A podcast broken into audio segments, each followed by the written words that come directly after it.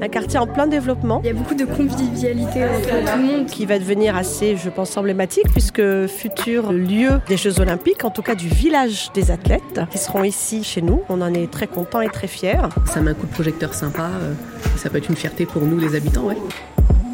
Donc là, on est en train de monter sur les échafaudages.